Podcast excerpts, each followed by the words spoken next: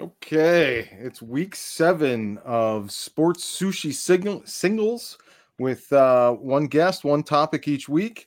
Uh, this week we've got Tim Graham with us from The Athletic, formerly the, the Buffalo News, uh, longtime sports journalist, uh, fellow truth teller. And tonight we're going to be talking about every, every, kid grows up wanting to make it to the pros, but what exactly does that mean and, and how much sacrifice does it take to get there? Uh, so the topic for tonight is what does it take to make it? Um, so just to, the general introductions here, Tim. Thank you for joining the show. Uh, we'll we'll start out with just kind of a a, a softball question. Um, in your in your history as a sports writer and, and all the athletes and the people you've come in contact with, um, who who stood out above and beyond that just had something extra driving them to make it as far as they did? I have two uh, that come to mind, and one uh, Bills fans know, and we can talk about it, uh, or we can skip it because we know the story backwards and front. Is Fred Jackson? You know, may, probably the ultimate overachiever, a guy who was not even the starter on his high school team. Um, you know, I've actually uh, wanted to do the story of the guy who was the starter uh, on his uh, high school team. And I tracked him down at one point back when I was working for the Buffalo News. Fred was still playing. I think it was Fred's last year with the Bills. Uh, and of course, once Fred stopped playing, the story just kind of lost a little bit of its zip. But uh, the guy was, they're still friends. Uh, he, his life turned out okay. But I think at the time he was working in a warehouse. I think it was a Walmart warehouse. And again, living a fine life, making a good wage, had a family, and but still, uh, the the way he was set up in his life as a as a star high school running back in Texas, how how far ahead of the game he was than Fred Jackson, who by this time had been in the NFL for I don't know seven eight years, had a, had a thousand yard rushing season, multiple time captain of the Bills, beloved fan favorite. Maybe we can talk. Uh, there's a debate: does he belong on the Wall of Fame? But still one of the shining lights during the Bills drought time. Um, so so that's the first one that comes to mind, but I want to skip it, right? I mean, we could talk about it, but uh, everybody knows it. Yeah. Well, the, the question I'd have right off the get go is from chasing down the story of the starter, where where did their stories diverge? Like, because at some yeah, point he oh, caught shoot, up and passed them. Well, yeah. The funny thing is too is I think that it, now this is where the journalist in me is hesitant to say because I might get it wrong from memory because it's been so many years. It's not that it's, you know, I, I, don't I don't want anybody to hear what I say and have it be stated as fact. So I think roughly this is what it was. I think he had some scholarship offers. There might have been an injury involved, or he went somewhere, ended up getting mixed up on the depth chart, didn't work out. Hmm. And that's just like the gist. That's that's how I remember it. Meanwhile, Fred Jackson goes to Co Division three Coe College, and it's a series of fortuitous breaks. Of course, he has a great career at Co Division three school. I think that um, you go to, you know, any high school stadium on a Friday night under the lights and peer through the chain link fence, and you're going to see 15, 20 kids who can play at Division three.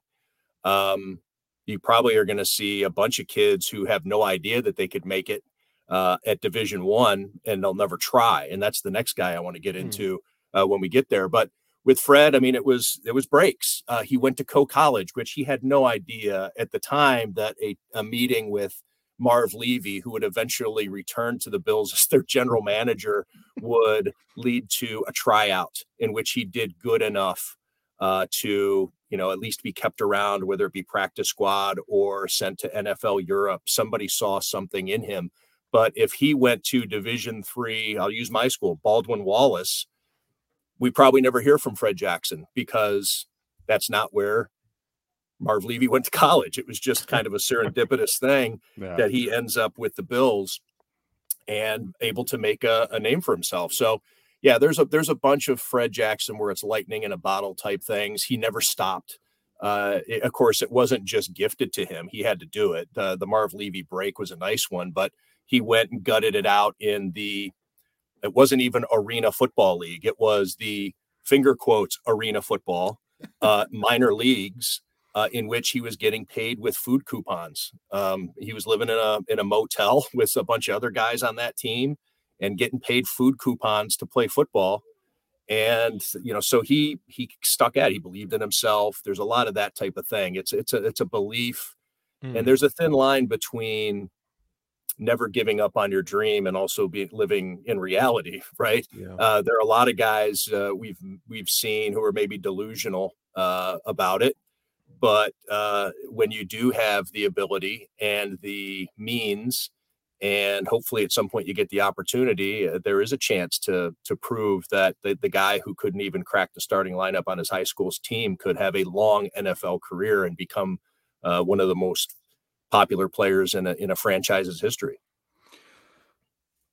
Do you guys think work ethic or talent obviously it takes both. So let, let me kind of preface this question. When i was growing up I, I, I played a lot of organized sports um, didn't do as well as I probably should have on the football field because I was doing better in in disorganized sports, backyard sports, all all over town. And I had talent, but nobody ever really taught me what work ethic meant to go with that talent. So as long as I mm-hmm. could kind of dominate the people I was playing with without trying hard, there was never any need for a work ethic behind it. It was just all living off of the talent. And then I finally reached a point where talent wasn't good enough. You're surrounded by people that are talented and they're also they also work hard and you you get out hustled there. So you really need both to make it. But which one do you think overcompensates for the other the most? I think history has proven that talent wins. And that's not always the best thing. I mean, you you look at the NBA for for an example, you see a lot of talented athletes, right? But you don't see a lot of basketball players that when I'm what I mean by a basketball player is like, you know, someone who who really dives deep into the fundamentals, knows how to create shots or, or whatever their niche is at the next level. But you see a lot of talented guys, guys who can jump out the gym or have these elite athletic traits, you know. So I, I think, unfortunately, um, I think talent gets you in the door, but I think your discipline and your character takes you to further heights. Yeah, I think there are different, a couple of different avenues that you can go, uh, and and it's in the news right now in baseball. Anthony Rendon uh, gave an interview a couple of days ago, uh, in which he said he doesn't love baseball. That's not his passion. Uh, mm-hmm. now here's a guy who's made a gazillion dollars and is one of the greats, and who knows, maybe a Hall of Famer, um, and doesn't love it. And there are some people who are scratching their heads at it, and I think that's uh, and I've written about it in the past, and, and a lot of people have. It's not like I'm breaking any new ground, but we're reminded of it, I think, cyclically. You know, every generation mm-hmm. has an right. Anthony Rendon where you learn that just because we have this passion for watching it and we'd give our left arm to do it and we would or we would do it for free we've heard all the things that people say about sports yeah. um, just be that doesn't mean that they all love it too. They happen to be blessed. They happen to be good at it. They were put on a trajectory very young in their age uh, or very young in their life, uh, surrounded by the best of the best of their community. You know, uh, let's just keep using Anthony Rendon as well. I don't know his background, uh, so let me skip that. Let's just say there's a player like Anthony Rendon, and he's going to be on probably from the age of seven or eight. He's going to be on the best travel baseball team in his community working with the other best players in his community, with the best coaches and the most passionate and caring coaches. Now, a lot of times it's fathers, but these are people who are really into it.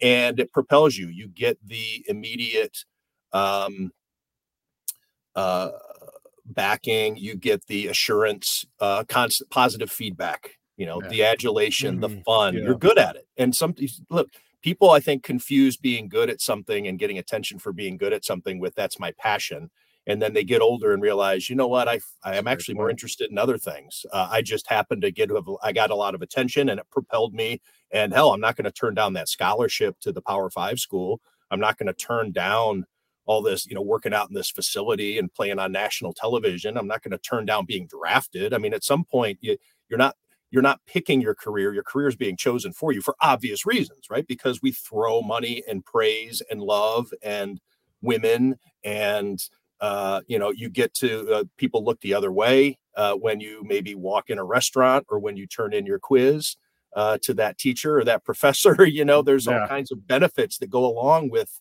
this that are intoxicating and draw you in naturally. And then at some point, I think some guys come to the realization and be like, I'm doing this because I'm good at it, not because I necessarily love it. And there are people uh, in every NFL locker room, including the Buffalo Bills.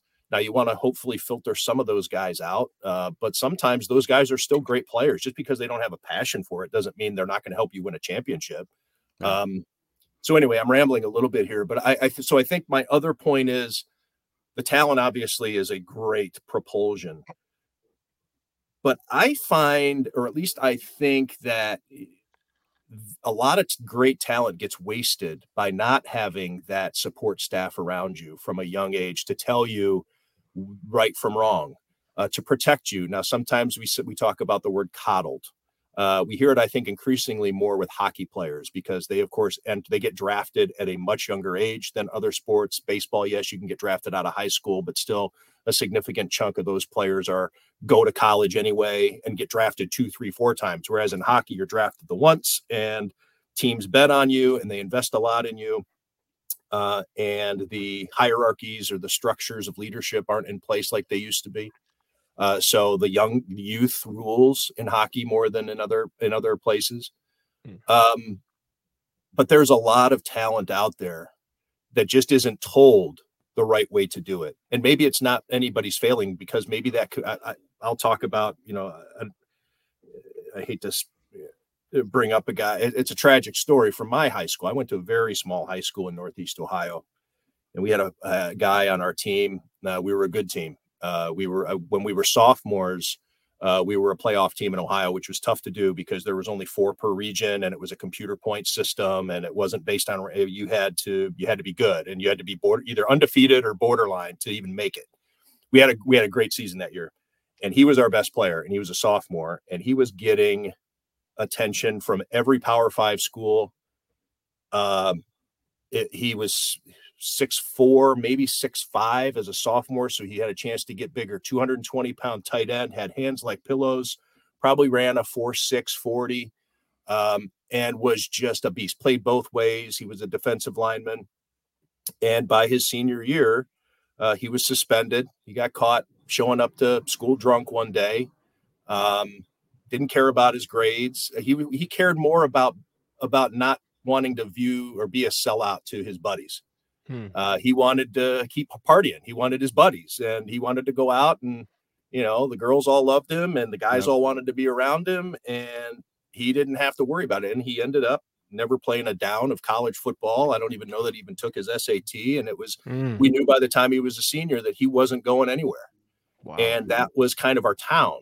And there are a lot of towns like that all over the yeah. place where if you don't, you can have this the the talent just gets wasted because you don't have the guidance you don't have that guy or woman in your life, teacher, counselor, to sit you down and say, look, you have something special here. And if you gave a shit, uh, you could have, and your family can do some nice things. But then that circles back to maybe he didn't want to do it. You know, maybe he, yeah. he just, maybe he just wanted to smoke weed and, and drink 40s. But, um, but Out he was bag. A, Bro, I, I, think you're, I think you're hitting the nail. Yeah, on, yeah. I, I think you're hitting the nail on the head though with with a mentor at the right time in the right place that can change the difference between whether he was probably on MD 2020. Actually, he was a big. See now, look, my town. You you went for the cheapest. that Mad Dog, it, huh? it was Bush Busch Light and uh, yeah. MD 2020. Whatever got yeah. you there fastest, cheapest. And let's not say that I wasn't there with him. Um, oh, you were in the streets, huh, Tim? the street. look, if you saw my town, it was the roads. Uh, it wasn't the streets. We were out there on the roads, the back roads. Uh, yeah, no, no, no, not the yeah the streets. yeah, this, yeah, about as about as hard scrabble as you could get in a in a town of twenty five hundred. So you you mentioned there was a second person other than uh, Fred Jackson that that had come to mind on their kind of story and and how they got to where where they ultimately made it at the levels. You, you want to talk about that one? Yeah. So this is uh, Greg Camarillo and that's a name that might ring a bell. Miami Dolphins wide receiver, uh, 2004, maybe he was undrafted. He's the guy who caught the touchdown to save the Dolphins from their 0 16 season in overtime against the Baltimore Ravens. Um, he came out of a school in California. He played both sides of the ball. He was an, but he again a, a small school like mine. 100. He was an 180 pound defensive end. Uh, he was also the kicker, the punter. Uh, he did a little everything, zero scholarship offers. Um, he had interest from Ivy League schools because he was really smart. Uh, he he Harvard wanted him uh, because he was a good student who could play football. I mean, not because he was a football player, but he had a dream. He wanted to play in the Rose Bowl. That was the dream he had growing up, and so he wanted to play in the Pac 10 or 12. I don't know what it was at the time, and hell, I don't even know what it is. It doesn't exist anymore, right? What is it? I don't even. I I, I think I take it as pride. I've refused to follow a conference alignment, whatever that is now.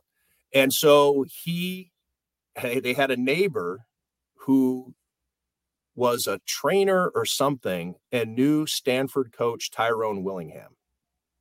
And wow. so through this guy, he begged to be led on the team as a walk-on punter. Punter.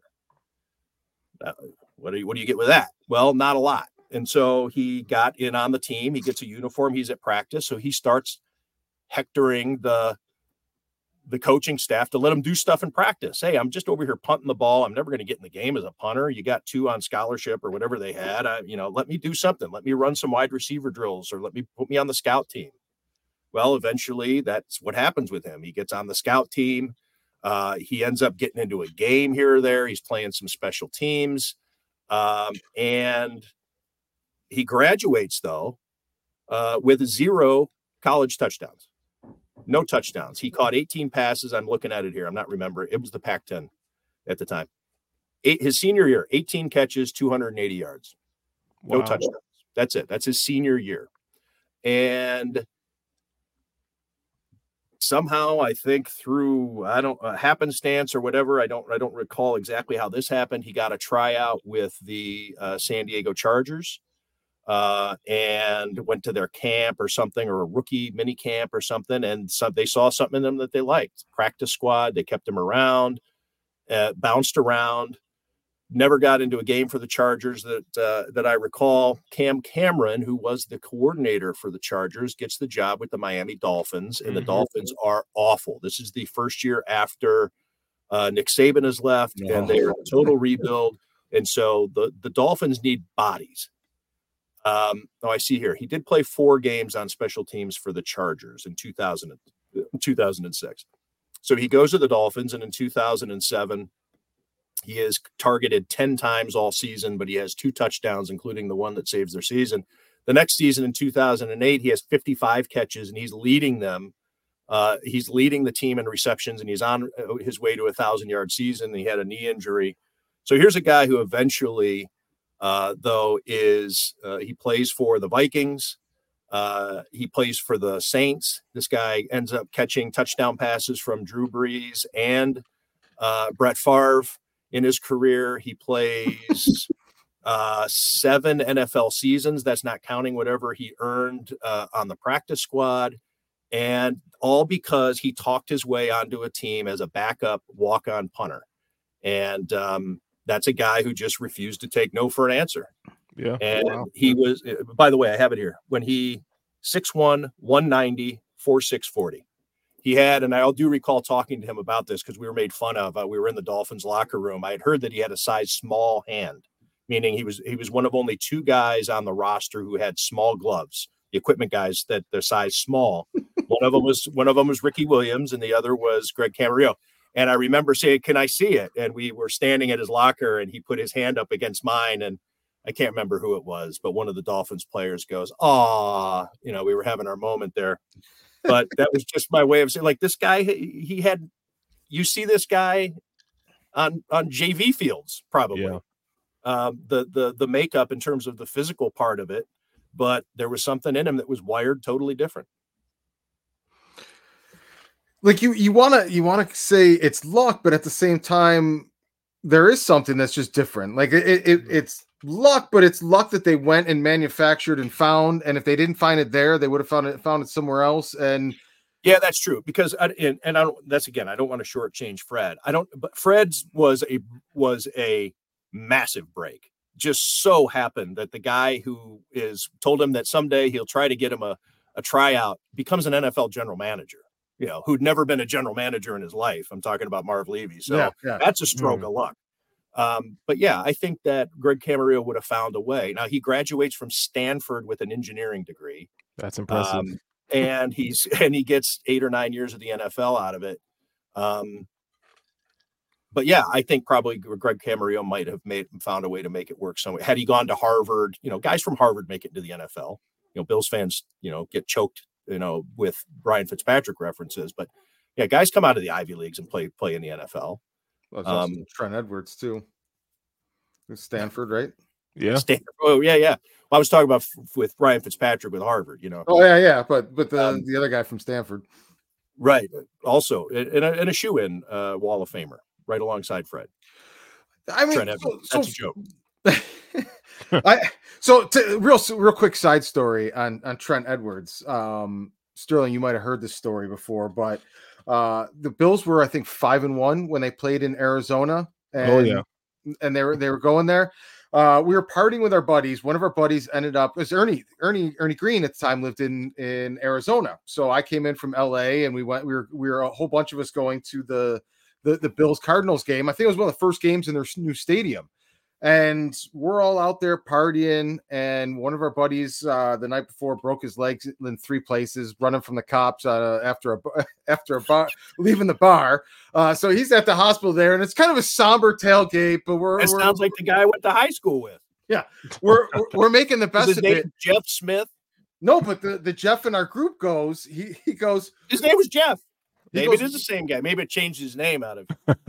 he goes, he goes, it, mind you, for five and one right now. He goes, What if this is as good as it gets? What if this is the high point of the season and and everything from here is downhill? No, no, there's no way. By the time this day ends, Trent Edwards is dead in a hospital bed next to our buddy who broke his leg because he got blasted with that hit. He's never the same. And I think they went on and, and, and finished like six and ten that season. 2007. That's the or two that was 2008, right? Yeah, he, he nailed the peak. 2008. I was that was my first year at ESPN, and so I was covering the Bills as part of my my. I'm the I was the AFC East writer, and I used to do a weekly chat. And I recall saying in that chat that we might be looking at an MVP candidate here.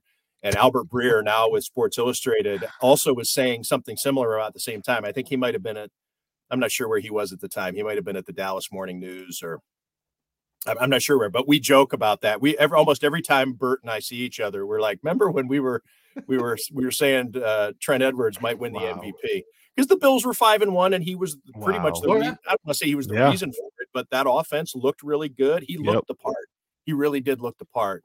And, and, and then uh, and then he got almost decapitated and turned into a totally different player.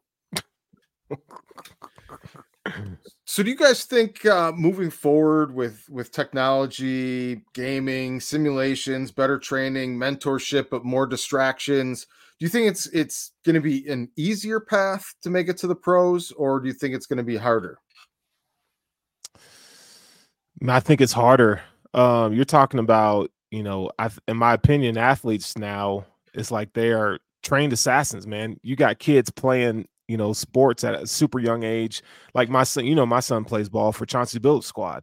And, and, and the amount of time these kids are in a gym playing games, I mean, they're they're having specialized skills and talents before they even get to high school, right? So I think it just raises the level of play for everyone. You know, it was back in our day, it was, you know, you were really encouraged to play multiple sports in high school. And, you know, you're starting to see now where kids are playing one sport in high school because they're specialized at it because they've been doing it since a young age. And so I just think it, it just raises the level um, of play across the board. And I love to bring up the the NBA as an example. I mean, you look in the 80s, I mean, you had your great talents, but when you look at, you know, the, those rosters, you look at guys from 6 to 12, right? That's the guys on the bench. You look at those guys versus what's on the NBA bench now. The guys on the NBA bench now are are they are superiorly like they they have the skills and you're just like what in the hell? Where big men are shooting threes like guards. I mean it's just crazy right, right. now so it's just it's just a it's just a weird ecosystem and you know for consumers like us we get to we get to watch it and, and it's fun but man these kids are trained assassins at an early age. That's a great point and i think it was more of a, i don't want to say a meritocracy because the best is going to be is what's going to make it. And I think mm-hmm. that the, the the talent level is deeper, it's more refined at a younger age. but where I think the big difference or where it's kind of takes a little of the romanticism out of kids playing sports or, or having the dream that should be mm-hmm. is that hell, I'm I'm 50, I'll be 53 this year. So I know that I'm the old guy talking, but you could be, for instance, this Jeff Smith, my the guy I went to college, uh, I went to high school with. We didn't start. He didn't start playing when he was eight. We all we in our town, you couldn't start playing football unless you went to a different town and played Pop Warner.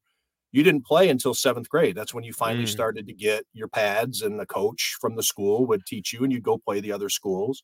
So we all started at the same level but and and Jeff Smith was getting you know within I mean you think about it from between seventh to tenth grade tenth grade he was so in the in his fourth year of organized football Notre Dame wanted him to come and play.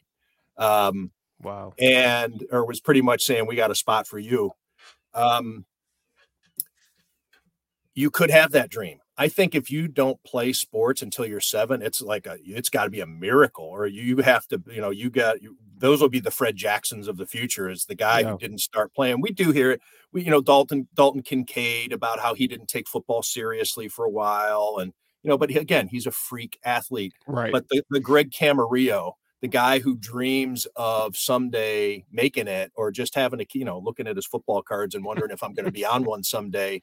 Um, if you don't have a base, a foundation by the time you're seven or eight, you might you might be lost already. You might be too far behind the curve uh, because, and again, this I'm not saying it literally, but you you are at a disadvantage because of the kids who have you know the structure and they're on the travel teams and yep. they've already been kind of selected. They've already been chosen. They're kids and i uh, there's a, a friend of mine whose uh, son plays uh, hockey and she's constantly fighting uh, for he's a goalie and co- constantly fighting for him to be um, you know advocated more to but he's kind of and i think i want to say he's nine.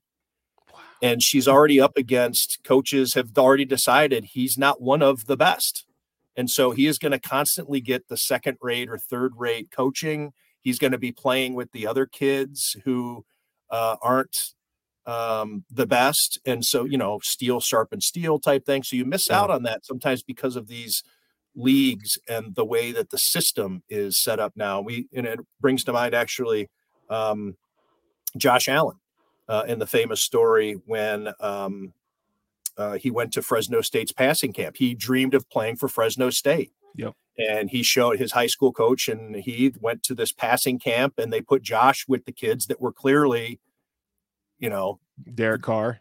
Yeah, they're taking, or they're taking. No, he was with the nons. He was with the the kids whose parents were wasting their money. You know, he was. You know, you're going to go and you're just going to throw bullets. yeah, you're going to throw fly routes. All right, we're just going to. And these other kids are throwing hitches and doing all this refined stuff and Josh's coach was like, hey, you know, I I, I want to, you know, this kid should be over here with the better players, and they're like, no, no, we have him set. You know, this is now he refused to take that. Uh, he refused to accept that, and that's one of the major reasons he swore off Fresno State. But that happens. You get labeled at a very young age, either behind the curve, not good enough, um, and that dream I think gets snuffed out for a lot of kids because they want to be with the better kids, and they they get this re- negative reinforcement of, well, shit, I don't, I don't want to keep going and playing. I don't want to spend the rest of my days here hoping that I can get some playing time on JV. All right, so they do something else, and so you you lose that that uh, to borrow a to borrow a poker phrase, a chip in a chair. You know, I, am in this game. I'm still in this game, and I got a shot at it. But I think that there's constantly people telling you you're not good enough or systems or the the the, the um the, the environment is just constantly reminding you and kids who are who especially if they don't have somebody in their ear telling them to keep going for it keep trying keep trying uh, you know i have faith in you or go out there and just have fun you know all these all the positive reinforcement. If you don't have that in your ear they'll just be shit i'm not doing this. I'm not gonna waste my time with this. I've got a i've got a specific josh allen follow-up question that i've kind of had as like knowing his backstory and kind of knowing the process and also being somebody like I'm I'm 46. I've seen like what I think is the peak of sports, the 80s, 90s, some of the greatest players, all of that. But throughout NFL history as far as my lifetime, when it comes to quarterbacks, prototypical size has always been desired and overvalued and overdrafted and overselected. When when did it change? And obviously, it's changed at the, at the college level somewhere in there. But when did it change that Josh Allen's freak size and arm strength alone wasn't like having Division One schools falling all over themselves to mold and, and shape that raw talent? That's a great. That's a great question. I, I've I've I've kind of written those stories, but uh, I without necessarily coming up with an answer. It's the inexact science of it, uh, the guy who slips through the cracks, uh, which is I think uh, you know what I was referring to when I say these are the miracle stories. And it yeah. used to be the Josh Allens were all over the NFL, right? I mean, the guy who was not in all the camps, and the guy who wasn't doing all you know, who wasn't all this, who wasn't getting D1 offers when he was a sophomore well, usually uh, that guy's a little undersized, maybe not as big and strong, doesn't pop off the physical charts. Where Josh Allen's a complete opposite end of the spectrum. I don't understand. I, I don't think he. I don't think he's as big of an anomaly as as as people who aren't Bills fans would would like to like because there's always been big quarterbacks in NFL. Like I, I, think the the more of the anomaly comes with like guys like Michael Vick, guys Randall Cunningham, guys who had superior athletic traits their speed, right? We've seen guys in the NFL with superior arm strength, Dan Marino, Brett Favre, John L. We've seen those kind of guys. Um, I'm not saying Josh isn't a special athlete by any means, but I, I just think, you know, it's hard to like everybody thought Brock Osweiler was going to be pretty good, six foot seven, right? Well, these guys. That's what Chris is getting to is that these guys used to be okay. You're gonna, you know, you will get the mm-hmm. scholarship. Chad Kelly washed out of what four Division One schools, and, yeah, and nobody nobody thought they could do anything with with the farm boy Josh Allen. Imagine Josh Allen in the '80s. You know, Josh Allen is probably fighting them off, right? Uh, yeah. I think it came, it comes down to pedigree, and if yep. you, they haven't heard of you by a certain time, then there's an issue. There must be a, the reason we haven't heard of you. Um, and of course, he did grow. Uh, you know, that's one of the, the parts of his folklore is that he went off to college and his mom didn't recognize him when he came home from his first break, you know, from Reedley Junior College because he had grown so much. So he did have that aspect to it, but it is hard to imagine when you look at the talents that you see um, him play with. Hell, it's it's amazing to, that you couldn't see that years ago. But it's amazing that you couldn't see it coming out of Wyoming. Uh, right. So maybe he was just, uh, I mean, I don't think it's as simple as just being a late bloomer. But yeah, a lot of people miss because I think there's an arrogance in evaluation and an arrogance in that system that I was referring to lately. Is we know, you know, I I'm a um, you know, I sell pharmaceuticals on the week on uh, you know during the week. You know, that's my job. I uh, I sell. Uh, I work for Pfizer, or I I I, I work uh, down at the uh, in the um, at the Ford plant. But I also happen to be the most influential hockey coach in this area, and I've determined that your son is the fifth best goalie of his age in this area, and therefore he's got he's going to have to fight for ice time. Uh, yep. And he, he, I'm sorry that he's only nine, uh, and that in seven years, when high school, you know, or in a few years when he's trying to go to St. Francis or St. Joe's or trying to, and, and nobody wants to look at him because I determined at nine years old that he was the fifth best kid in the area. Um, tough. I'm sorry, but that's kind of the way it ends up working out. Yeah. So, what about sacrifice? Have uh, either do either one of you guys have any first? I know nothing about sacrifice, so don't ask me about that. is there is there any prominent stories that that pop to mind of anything that you've encountered across your careers, even individually, on on trying to make it within within the world of sports, or uh, somebody that you've seen or admired on on their pursuits and and has a story of sacrifice? Sterling, if you have one, go ahead because I want to take. There is a guy that comes to mind, but I want to look up a couple of things about him so I make sure I get it right. Yeah, that's a. I mean, you hear about these kind of stories um, quite a bit. I mean, there's been some great examples. I mean, and I I can only bring up myself in this one just because you know I grew up in Tennessee, um, in the inner city, and uh, you know you talk about crime being rampant and so forth, and um, I didn't have a lot of the opportunities that some of these other kids had, and uh, you know, my my goal was to get to college, play basketball, and get a degree so I can get up out of Tennessee. And uh, the options for me were to, I can either pay my, I paid my way through um, high school to go to a private school. So I wasn't hanging around some of the guys that I kind of grew up with. I knew I had to to really get myself out of a situation to put myself to sacrifice going to parties and doing all those things. I had to work to pay for my scholarship and I just dedicated myself to basketball and you know my my schoolwork and I and I got to where I needed to go. Um, but I mean, there's countless uh, stories about guys who who sacrificed. I mean, you, Shannon Sharpe is another one. I mean, you you hear his story. His story is remarkable. You know how he was having to help take care of his aunt and grandma, and and while you know trying to play football. Right, uh, Jerry Rice is another one. I mean, the, you know, there's so many pioneers for for sacrifice, man. That that just like inspires like the masses. I did you buy enough time? Yeah, it did, and, and I I just thought of a word that would help me search this long article for exactly the anecdote. Um, Trent Murphy, uh, the Bills' uh, oh, defensive God. lineman. Matthew Fairburn of the Athletic did a great feature on him in which he talked to some high school coaches and guys in college, in which you were shaking your head at like how this guy is wired. I don't know if this is sacrifice or insanity. Um, well, but both usually. he, he would go. So he he uh, when he was training for a particular game, sometimes he would go to that team's field and work out so hard on it until he threw up. And the point wow. being is that he wanted to make sure that he left everything out there on that field, that particular field. He took that saying to such a degree that he would say, I'm going to leave it all on this field again on Friday night, you know, high school game, that he would go and sneak into the place and work out so hard on that specific field until he threw up. So that way, that was his way of saying, now I don't know if that's sacrifice again. Uh, that is something else.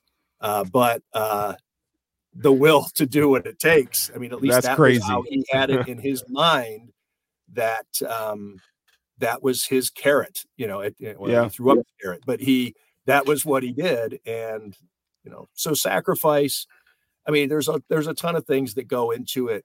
Um, you know, we have been talking a lot about youth sports here and too. You know, like you say, Sterling, the things that you would do to to get out. Um, and that is the thing that with my hometown i mean that's what it was is that you needed to have that ability to want to get out there was i mean there was no reason to stay in my hometown except for your buddies and you didn't want to be a sellout i mean that's something that you hear uh, especially when i was covering boxing you get a lot of that the sellout because you got money now and you forgot us or mm. the guy who doesn't want to leave his town you know he could live every, anywhere he wants but he ends up going back to that same place over and over again and keeps getting in trouble because he's supporting you know you know the entire block you know where he grew up and everybody's got their hand out and he can't say no and and uh, they want to you know celebrate with the guy and have a beer with him or do whatever else see tim you've been in the streets referring to it as the block right um so so yeah there there is that um now I've I've kind of derailed myself from the point I was going to make, but um, with with youth sports. Um, you know, the, the sacrifice sometimes has to be pushed upon you, which is which makes some kids not want to do it. You know, when your dad or your mom wants it more than you do, you know, that that can that's a big problem. But sometimes you you don't know to make the sacrifice. You're a kid. Yeah. But if you don't make that sacrifice, going back to what I was saying before, because so many you're going to be behind the game and so those kids who finally who become an adult or become to the conclusion themselves i want this for me uh, sometimes it's too late because mom and dad next door or you know whoever the coaching staff at the school or whatever has already determined you know you're you're too late for you. Um, you know you i'm going to start playing basketball when i'm in ninth grade. Well that's too late for most kids. Um, it didn't used to be that way. So anyways there's this it, it all plays on itself of the um, having people in your life willing to support you without choking the love of the game out of you i think which is mm. a delicate balance that a lot of people have trouble finding the todd Marinovich factor Yeah. Oh, and you know what? Thank you for bringing that up because that's something that I, I a point I was going to make on one of my longer rambles earlier. I am a big critic of nepotism in sports, um, and I have been. You know, it's I find it hard to believe um, that all these NFL coaches need to have the same last name. That is it is it in their DNA? Were they blessed with the football gene that only they know how to you know do these things? Um, it's chances are that's not true, um, but they get the chances. Yep. When it comes to sports, and maybe it's maybe it doesn't have to be the the the you know every player. Um, what am I trying to articulate here? I think that the kids who are raised with sports fathers have a big push yeah. because they understand what it takes to make it.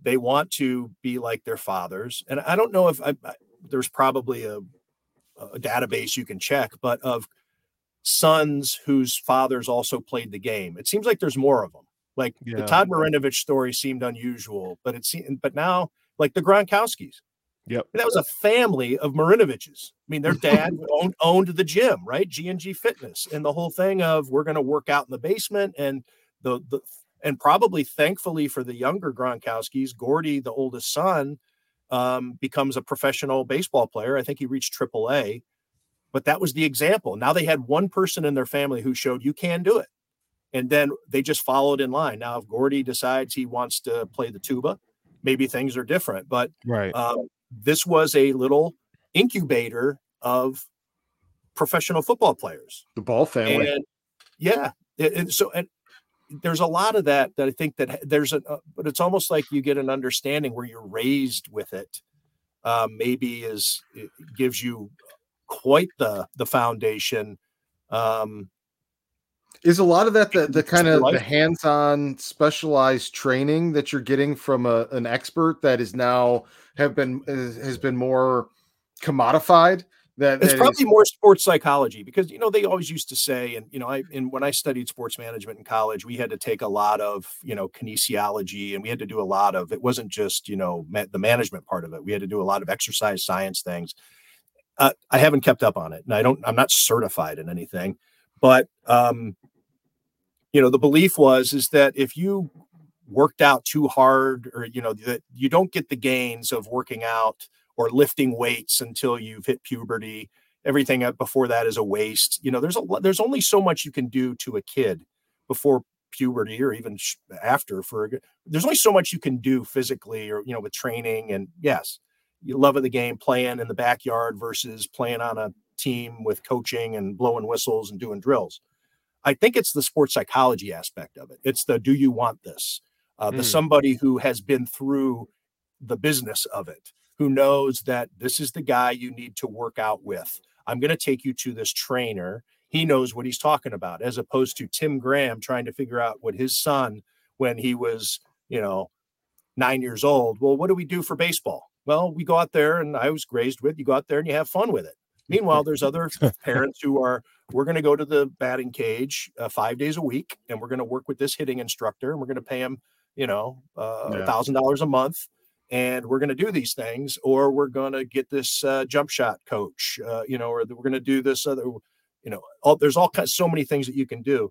And I think that the, the sports psychology aspect of it from guys who've been in the game before, either as coaches or players, they know that line of motivating, the sports psychology of wanting to know when you want it versus when you're just having fun with it versus um, pushing too hard to make you not want to like it.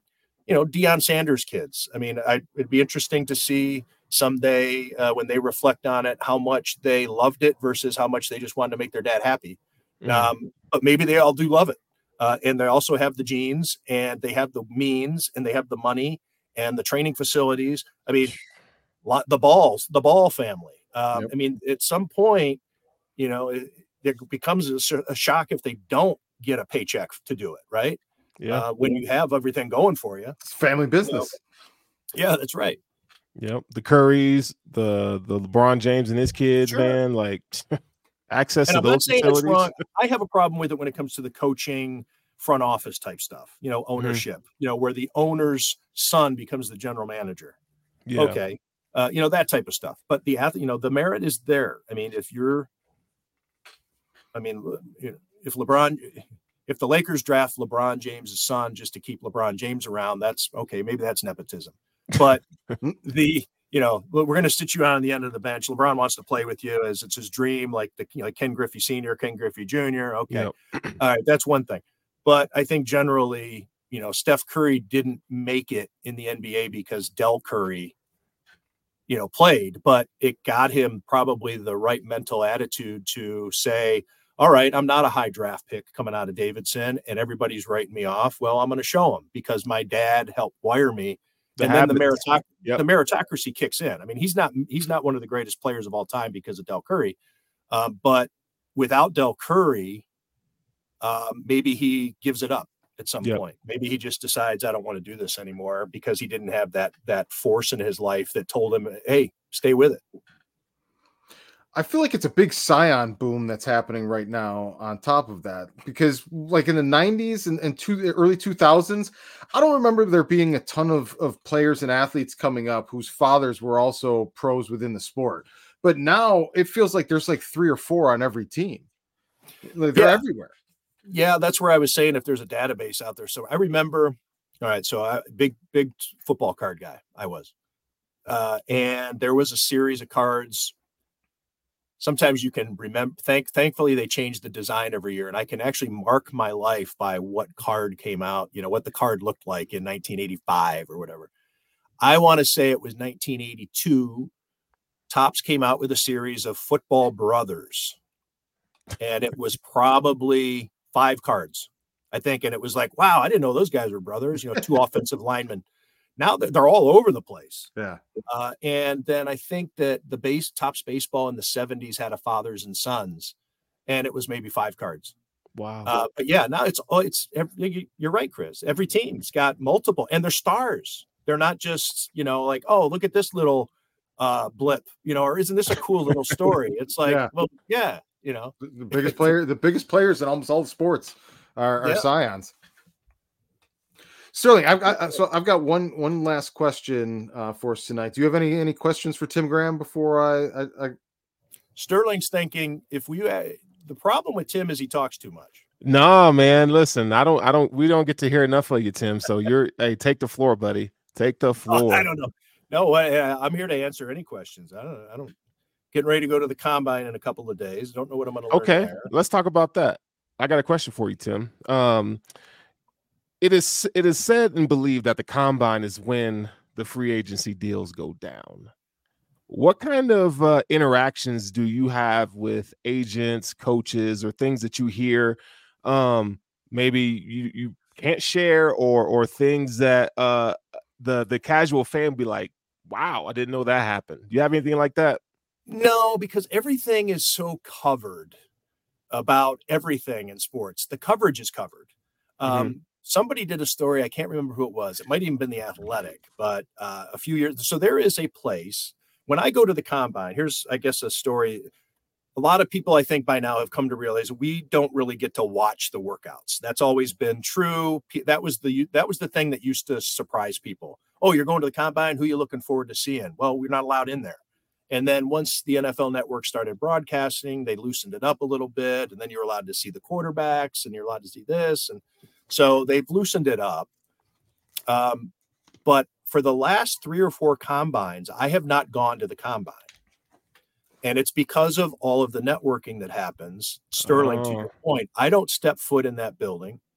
Um, I there were two years I didn't get my credential because I didn't need to go in. So I'm like, I'm not going to waste my time because you, it's a it's a big complex. It's a big convention center there right. in Indianapolis, uh-huh. and where I want to be, and I'll get to it, where I want to post up, I'd have to walk probably 20 minutes to a half hour there and back. You know, so an hour round trip out of my day just to get this credential to places I'm not going to go. So my credential sits there, but they probably think Tim Graham didn't show up at the, at the combine because uh, he didn't pick up his credential. Um, there is uh, there, there's a bank of hotels. Well, Indianapolis is is great in this regard, although the weather's supposed to be uh, really good next week.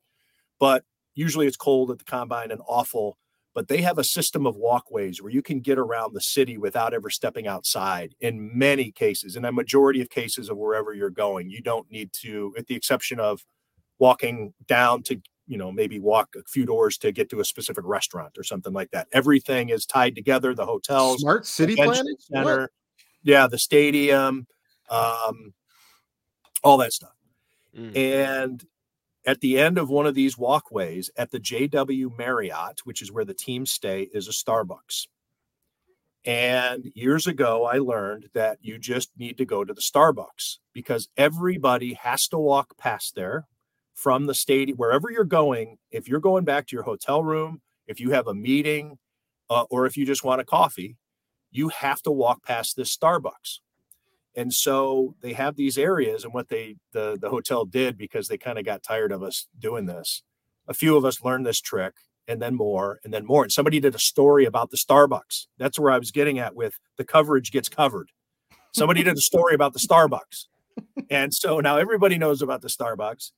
And so they reconfigured it um, so now it, you can't have as many seats and they got rid of the electricity there's only like four outlets in the entire area uh, of this wow. lobby Starbucks because everybody was setting up with their laptops. So if you uh, you got to have a powerful battery, or if you don't, you got to you got to beat it. You got to. So they didn't want you to get too comfortable at the Starbucks with the, with the power strip. You're gonna be a rock star. Stay in there, right? Yes, uh, you that would be true. Um, and, and extension cords, you know, like that. They're real. yeah, yeah, yeah. yeah you know, slinging it out. Um, but that's what I do. So I stay at that Starbucks. Now, Sterling, unfortunately, I don't have any juicy stories because everybody knows that reporters are are all over the place. And so it's funny when you do see somebody that you know and you get along with, you have to pretend like you don't see each other because uh, you'll give a little, you know, you give the chin you know, or you'll, you know, whatever. And that's like, hey man, how you doing? How's your family? That's yeah. everything is tied up with that chin. Yeah, yeah, yeah. And it's like, I see you, and that's the agent, and maybe it'd be like, I'll text or something like that. But it's like, I'm here, you're here, I see you, you see me. Uh, but move along. We don't need to be seen talking together because uh, oh. I don't want, I don't want for bo- both reasons. They don't want people to know that they talk to me, and I don't want people to know who's my source is. Ah, so that's okay. one of the uh, yeah. So we pretend there's a lot of pretending like you don't see somebody at the combine. So you say a lot of the deals that that take place before free agency happen through text message between uh well you know, no no agents well, and the reporters. Uh, the eight oh, with reporters and so yeah, but with now they're there talking to the GMs. They're at St. Elmo's, the steakhouse, or you know. Um, uh, you know all these different places, the legendary uh, restaurants uh, there. Um, yeah, they, I mean, they have and they have hotel rooms. I mean, they can go off somewhere and talk wherever they want. But it used to be back when I started covering the NFL in 2007, you could walk around the corner and see a general manager talking to a Drew Rosenhaus or a Ben Dogra or a uh, you know Jimmy Sexton, and you knew who they were talking about. You know, that's so and so, and the client. Now they're really careful not to do that mm, anymore. Okay, I think, and so they, yeah, they don't want to uh, with the exception of guys like Drew Rosenhaus who do want to be seen and they show up with Drew uh, a t-shirt that says Drew Rosenhaus on it. Um, so those, yeah, so there are some who want to be seen, but yeah, most everybody is, you know. So what's your so being at the combine? I mean, it's it's a big freaking deal. Like, what what what's your focus? What's your mindset? Are you you know like do you have any idea? I mean we know the bills need a wide receiver right? That's just it's yeah. it's it's clear as day. Like what what's your what's your i mean you've been doing it for a long time man. What's your like stick when you go to the combine what are you trying to get out of it? Uh, i want to network. I want to talk to the agents. I want to talk to uh, gms assistant coaches uh, sometimes you get guys, you know, PR staffs aren't necessarily there.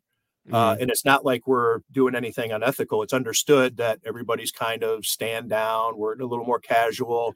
You might end up having a beer with an assistant coach or, or a, an agent or a head coach. Um, you know, I, I, I've, I've met with a lot of different people that you just, you know, look, you, you're, you're ordering a beer at the hotel bar and you look two stools down and there's the quarterback's coach or whatever. Mm. And it's like, hey, and we can finally talk because you know we don't have to go through a PR person or we don't have to uh, worry about who's eavesdropping, you know, and that, that's where you get to know people. You know, I'm not pumping them for information. Yeah. Some some guys do. I generally don't do that.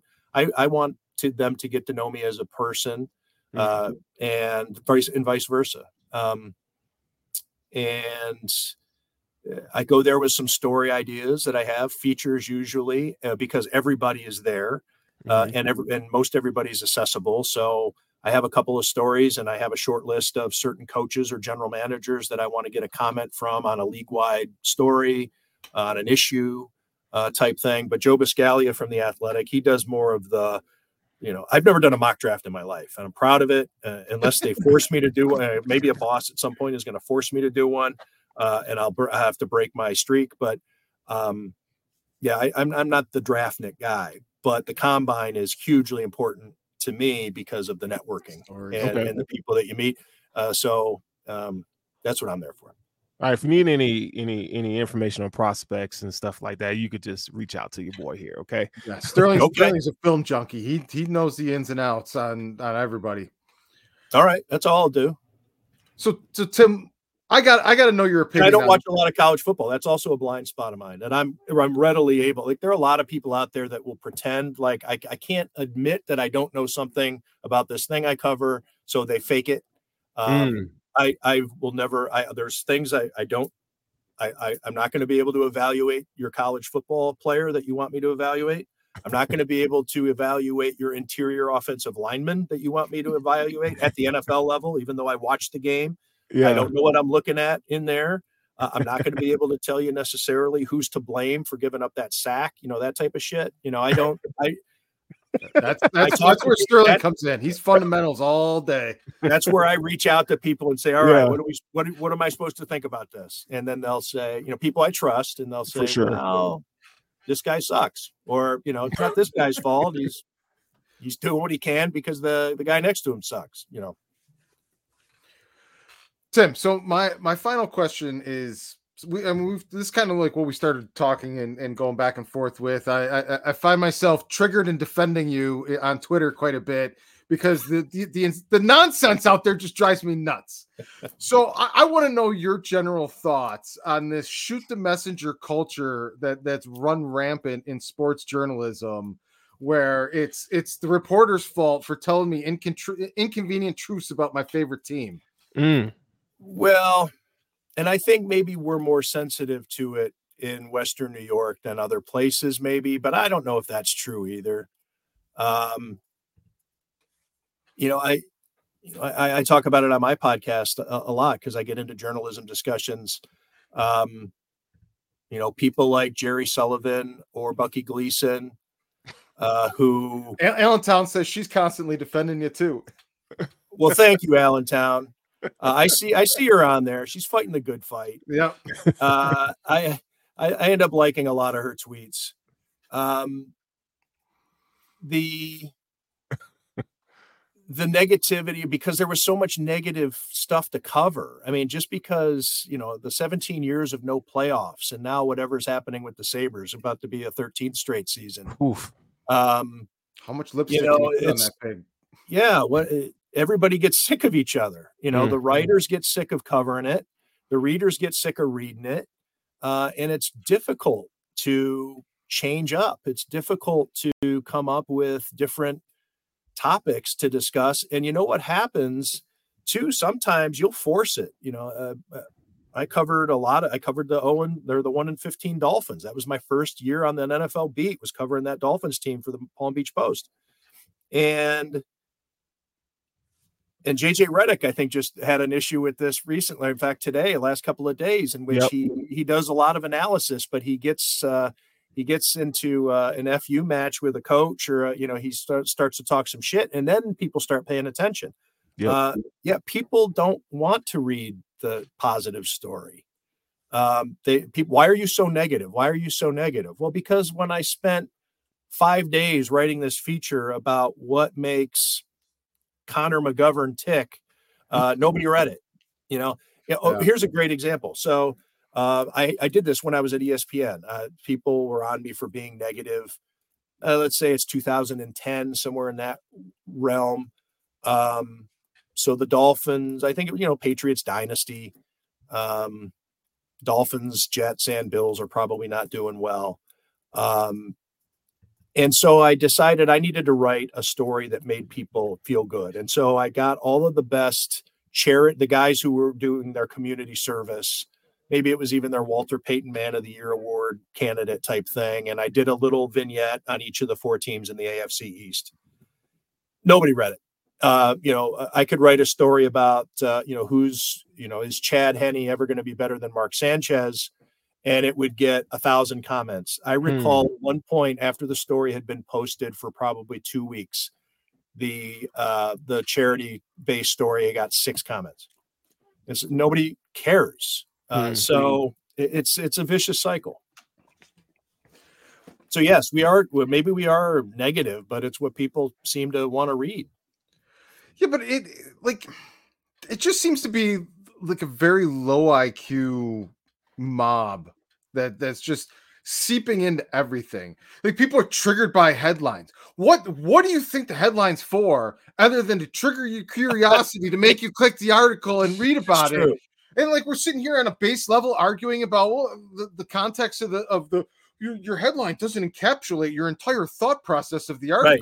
The Stefon Diggs uh the Stefon Diggs interview uh, yeah. in which oh, he yeah. said it's it wasn't about me or this isn't about me a quote that, interestingly enough, uh, didn't make it into many stories about that news conference. That sentence was extracted uh, and not the only sentence extracted. Uh, for some reason, I think because people read it and thought, "Oh, geez, people are going to be upset if they see Stefon Diggs I'd say this," so I'm going to save him from himself because you know he's a he's a sympathetic character to some. But I thought, well, that's what he said. He was saying it's not his fault and so that put it. It was in the in the in the headline, and um, it, it somebody else aggregated it, turned it into something worse than it was. Made it, it mashed it together with another quote to make it seem like I had invented a quote. Uh, which uh, that's another aggregation's another thing that uh, drives me crazy. Hmm. Um, well, there becomes an inception level with this because now they're getting triggered in outrage because the headline's misleading. But then what what is a smart person going to do the next time? I'm going to now intentionally make a misleading headline because you're going to be triggered even more and spread it even more. And right. like I don't understand how we're we're 12 years into social media and these people are acting like they just showed up off the bus. You see these and there's these aggregator accounts, Dov Kleiman, uh, that one comes to mind right away. There's a bunch that I've muted where people just aggregate something and put they just put their their their spin on it as though they broke the news. Not they're not saying that they did, but how about just retweeting the person who said it? Yeah. Like that's my thing. I don't need to comment. If I find something interesting, I'm just going to retweet it. Uh, unless I can make a joke, uh, then I'll he, see, he seems to do that quite a quite a bit actually. Yeah, just take something that's stated in the news and make a headline about it that gets people to click and and subscribe to your um, or sign up for. So I don't know. He's got hundreds of the, hundreds of thousands of of people. So, but yeah, that's what aggregators will do. They'll piss you off, get you to click, and that's what that is the true clickbait. You know, when people yeah. talk about oh, this Stefon Diggs article was clickbait. Uh, no, it's the ag the the people who take it, twist it, and then get you to comment on their version of it. That's the clickbait. Yeah. Um, Mine's I just to get you to think about it and then actually read the article yeah, to understand like to the context of oh, this headline. An actual link right there. I remember your comments about 13 seconds. Oh, people had a. oh man. I don't remember what I said. What did I say? They're they're more angry at you for what you yeah. said than for him not realizing they had three time they had more timeouts than plays to run. right. Like like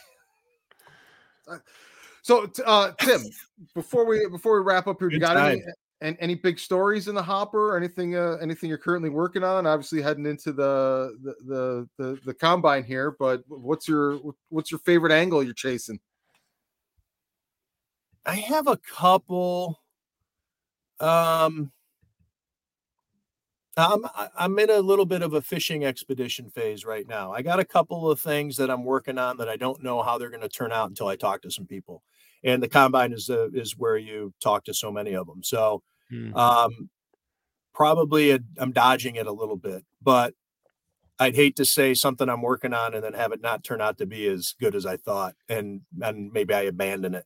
Okay. Or maybe there's something that I don't know. But that that happens at the combine too. That's where you learn things. You come up with ideas. Hmm. You're spitballing over coffees or beers or burgers or whatever, and all of a sudden, you know, you get a bunch of people talking ball, and you come up with a with a good idea.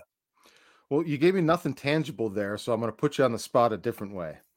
As a fan, what is your fan opinion of Sean McDermott? All right. Well, I'm not. A, I'm As not a coach. fan. I'm not a fan, and I You're not oh, a fan of make- football, as of Oh, the of football. Yeah, yeah, yeah. Just Okay. as a sports fan. I thought and- you meant as a bill. right? as a Yeah. Bills fan, I can go either way. On. I understand people who don't. People who are tired of him, I I understand it. um, people who think he should be the coach for the next twenty years, I understand that too. I think he's a really good coach. I think that it would be silly to move on from him with the assumption it's going to get better. If you want to, if the Bills were to move on from him, I don't know what I'd write. Maybe I'd have a visceral reaction and I'd write a column.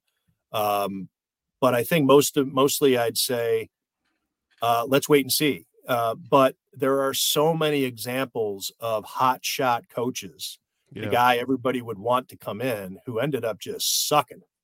Uh, you know, I, I just wrote about it um, in a story recently. Remember people fighting over Doug Marrone, not once, but multiple times. Um, Chip Kelly was a can't miss. Adam Gase got two head coaching jobs. Oh jobs. wow, do you, yeah. do you, do Um, you think Doug Marrone doesn't get to the divisional round regularly with Josh Allen?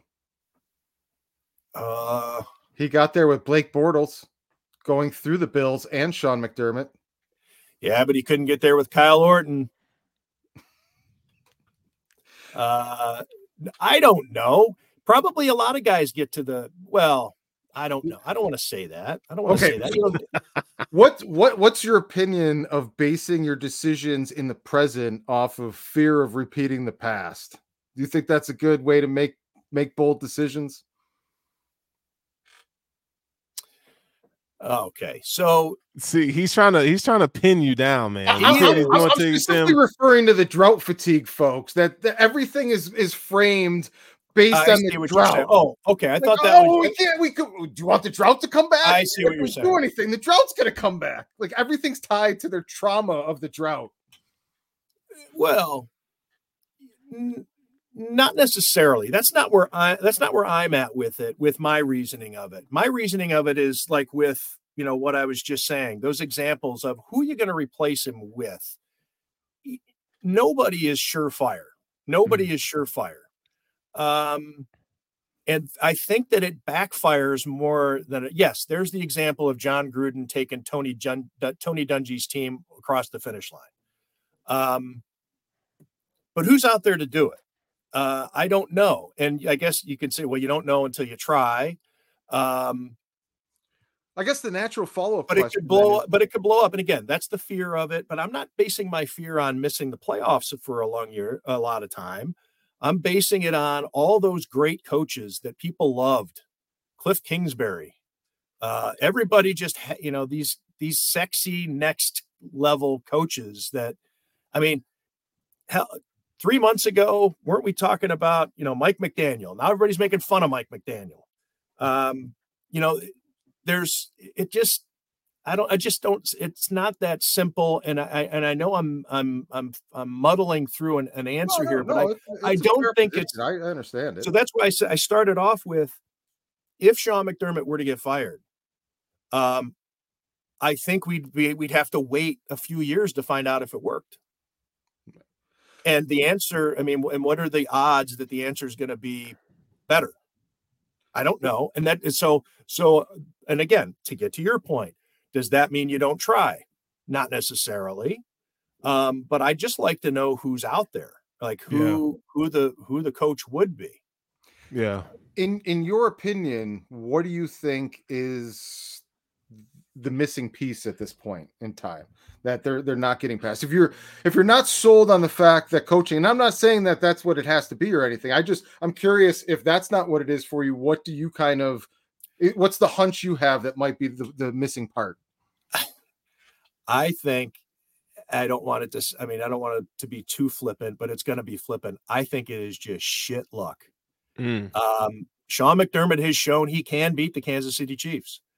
Um, Patrick Mahomes has had problems against the Bills. Has not all, just not when it mattered. I don't think no 13 seconds is its own choke job. I get it. There's not a lot you can say. Right. I don't think that it necessarily begets the next choke job because uh, I don't know that they've choked um, since then. I don't consider the end of the 2022 season a choke job. I voted for Sean McDermott for coach of the year for 2022. What that team dealt with, I thought was off the charts, uh, absurd. And anybody who wants to say, well, you couldn't get past Joe Burrow at home is not taking the context right. of they practically had to, you know, they practically had a guy die at their feet three weeks earlier. And I, I think that there is they, the, the anecdote that I bring up to try to encapsulate that time was uh, going into that Patriots game, in which I thought the NFL should have told the Bills, "You don't, you're not playing this week," um, and I, that's I wrote a column about it. Uh, but that Thursday, so it was a Monday night game that Damar Hamlin collapsed. Mm-hmm. By Wednesday, when the NFL is released, it says our games are all going on this week as scheduled, uh, or maybe it was Tuesday even. I think it was Tuesday. Um, no, it was Wednesday after, uh, whatever it was. The Bills didn't know if he was going to live or die when the NFL made that announcement. The Bills had to practice. I think they did a walkthrough. Uh, they then spoke for the first time that Thursday, and it was a controlled situ- uh, session in which Sean McDermott and, and Josh Allen spoke together uh, in the media room uh, at the stadium. And these guys were bawling at times during this news conference. This is after they realized that he's going to live. Mm. They had to play, they had been through it. Now, they beat the Patriots in that finale. They get the Dolphins at home. And if they're not playing Skylar Thompson, they probably lose that game. Yep. Uh, the Dolphins were the worst team in the tournament in 2022. And, and with Skylar Thompson, they barely beat them. And then going into that Bengals game, they just didn't have it. So anyway, yeah, I don't blame him for that one. I think that's the outlier. Uh, and I, again, I, I think that we'll look back on that season. Maybe maybe it takes a while, but ten years from now, we're looking back on 2022 as one of the greatest seasons in Bills history because of everything that they had to get through. Uh, now it ended in the divisional round. Okay, well, now you have Patrick Mahomes, who is now making people wonder if it's time to move on from Sean McDermott. Chris, I know that you're ready to. I know that uh, Allentown's ready to. I was ready to. Like, I don't know. Are you ready honest. to? The second he choked away that 19-3 lead in Houston, I was ready. Yeah, I don't know, man. well, I don't know. That, that was rash. Uh, what What do you think, Sterling? You ready? I don't know, man. I I just think that defense needs to show up when it matters most. Mm-hmm. That's the thing for me. That's the thing I, for me. So I agree. And I then just, they just don't oh, learn from their mistakes. right. Well, I think again, I think now you have Kyle Shanahan, who three weeks ago was one of the greatest coaches. Uh, it may be uh, you know breaking right, and now everybody one is wondering if it's time for him to go. Yeah, because he can't get past Patrick Mahomes, and nobody uh, can. right. It's I get it. Um, there there's uh, not being able to beat the best quarterback perhaps now th- and this is the thing this is where the shit luck comes into play. The debate right now and of course you have some recency bias but i think it's a legitimate conversation. This isn't does matthew stafford belong in the hall of fame because he won a super bowl? Uh, this is who's the better quarterback of all time tom brady or patrick mahomes unfortunately, one right after the other Bills fans. Um, shit luck. Uh, and I I don't know uh, I don't know that there's a is there a Mahomes stopper out there? Is there a defensive coordinator that you could say this guy just owns Mahomes? Let's bring him in and make him our head coach. The thing maybe, is, maybe that's the way you go about it. But there's no, I mean, I, I guess uh, Sean Payton. Sean Payton made uh, Patrick Mahomes look awful to uh, two twice in a three week span, right? Denver, uh, Denver beat they beat them twice or no? They beat they they they, they, they split this year. Yeah, they split, but it was it was close. Yeah, uh, it mm-hmm. was like, well, maybe Sean Payton's got got the answer. So uh, um, uh, Allentown's got a. I don't want Sean Payton. Allentown's got a question here, but but I want to put a button on kind of what you were just saying. My my greatest fear is really my belief in the universe, and certain things are just the way they are in the universe. And I really feel like there's enough body of evidence now to make the case that in this universe, Sean McDermott is Andy Reid's patsy. At every turn, he's gotten the best of him, taken advantage of him, duped him into a quarterback he never did his homework and research on, scooped him for Trent McDuffie, got him in, on the coaching field at every single turn. It's just this universe. Andy Reid owns Sean McDermott. So if that's the case, no matter how great of a coach he is, he's not going to beat Andy Reid. That that's the math for me. Well, I don't know what the answer is to that. Okay, Alan, wants to know if there's. I, I, I was I was I, I'm bailing you I'll, out. I'll send you the joke. Remind me to DM you the joke I was about to make just then. That would have been totally inappropriate. But I oh, there aren't many options. Jokes. We love inappropriate jokes. Well, I'd like to keep my job. Ah. I'll, I'll DM it. Those are, those, are, the best kind. So Allentown wants to know if there's more to the John Butler story. If it's because he didn't get the DC job or he just grew apart? No, I don't. Uh, you know, I, I, wrote a long story about it. Um, I think it's uh, it's it's pride. Uh, I think he felt like he deserved the job, and it was a logjam of defensive coaches uh, who probably felt they deserved it. Eric Washington included. Um, last year, you had Al Holcomb, who was joined to the staff. He probably thought that he deserved it. Um, but I think it's I think it's a combination of pride and knowing that he deserves it and not wanting to come back after being passed over and remain in the same role as the position coach. Was there really and, that much interest in being a name only defensive coordinator? I am not convinced that that's going to be the case. Um, I think that especially with the interest that Bobby Babich had from at least three other teams before the Bills decided to make the hire uh, the Giants, the Packers, and the Dolphins. Uh, that if you're going to get him to stay, uh, you probably have to make a concession of you're going to you're going to call the plays let me let me walk that back because I don't know that to be true. Me saying it that way, uh, sometimes people would might think that I know something that I'm not I haven't reported yet. I don't want that to be the case, but I usually I think in historically in those situations, when you're in a bidding war or you're trying to convince somebody to stick around. Yeah, why would Bobby Babich stick around just just because? Or maybe he does. I mean, there could be reasons. We haven't spoken to Bobby Babich. Maybe he doesn't want to move his family. Maybe he just loves it in Western New York and etc. But he but he had leverage there to to get to get. But that. he could have been potentially calling plays for old friend Brian Daboll in in the Big mm. Apple, probably made with an unlimited budget. You know, I'm I'm sure that the New York Giants pay their coordinators very well. Same with the Dolphins to to steal a assistant away from the Bills and and get him to to they need a, a defensive play caller.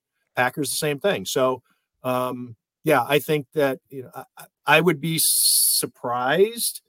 Um, I would be at least slightly surprised because there could be reasons for him to stay with just the title, but I would think that Bobby Babich would would would insist on calling the plays to stick around. But I've been wrong before, and maybe I'm wrong here. Sterling, you get last question. Anything? Man, dude, uh, I don't have a question, but uh, dude, this has been awesome. Thank you thank, again. Thank you. And uh, my look, pleasure, and I'll do it whenever you want. I've I've I've enjoyed it. I like the topic aspect of it because yeah. um, sometimes when people ask me to come on a podcast, and it's a free for all, which is fine but um, we had a topic and I and I, I might have to adopt this a little bit. I I I try I've, I used to do that with my radio show and I got away yeah. with it with my podcast. But having a topic is um, that's pretty solid. I like that. Uh, the, the, the thinking is we're trying to build an initial audience and a base, and there's And you right now have only one viewer, Allentown. Actually, we, we're we're up to ten or eleven on on one of the channels. Uh, but the thinking is that anyone that's going to watch this isn't really going to see it fresh right now here live. So if we're talking about what's happening this week or it's or it's dated content, it's going to quickly be old news and just lost in the shuffle.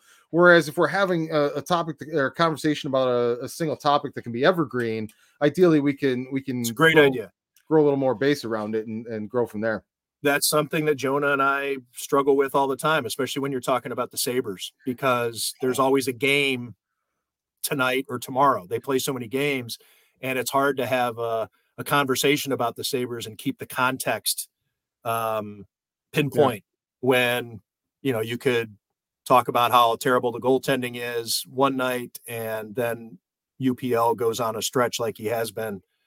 Uh, speaking of God not knowing what you're looking at, um, this this coaching staff insisted that uh, Devon Levi was the better option and needed to start the season, and now here UPL is uh, finally showing that he's maybe one of the best goaltenders in the league. I don't Uh, think there's one thing with this what were they- season that went the way they thought it was going to go. What Coming were they in. looking at? I don't know. I don't even watch hockey like that. So I'm still asking myself. I'm just tired of hearing bumped the down I to did. Sabres are going to be good, you know, in, in the off season, and you get to the season, and they're just like, man. So I'm just like, okay, what, whatever. Well, Allentown says she just subscribed to your podcast. Yeah, Tim Graham and friends uh, with my co-host Jonah Bronstein. Nice. We'll have one tomorrow, I think. Awesome. Do you do it live? No, uh, I'm not. I don't have the balls to do that. Ah, you got stumble through. it. Whatever, dude. Yeah. Li- Live's the way to go.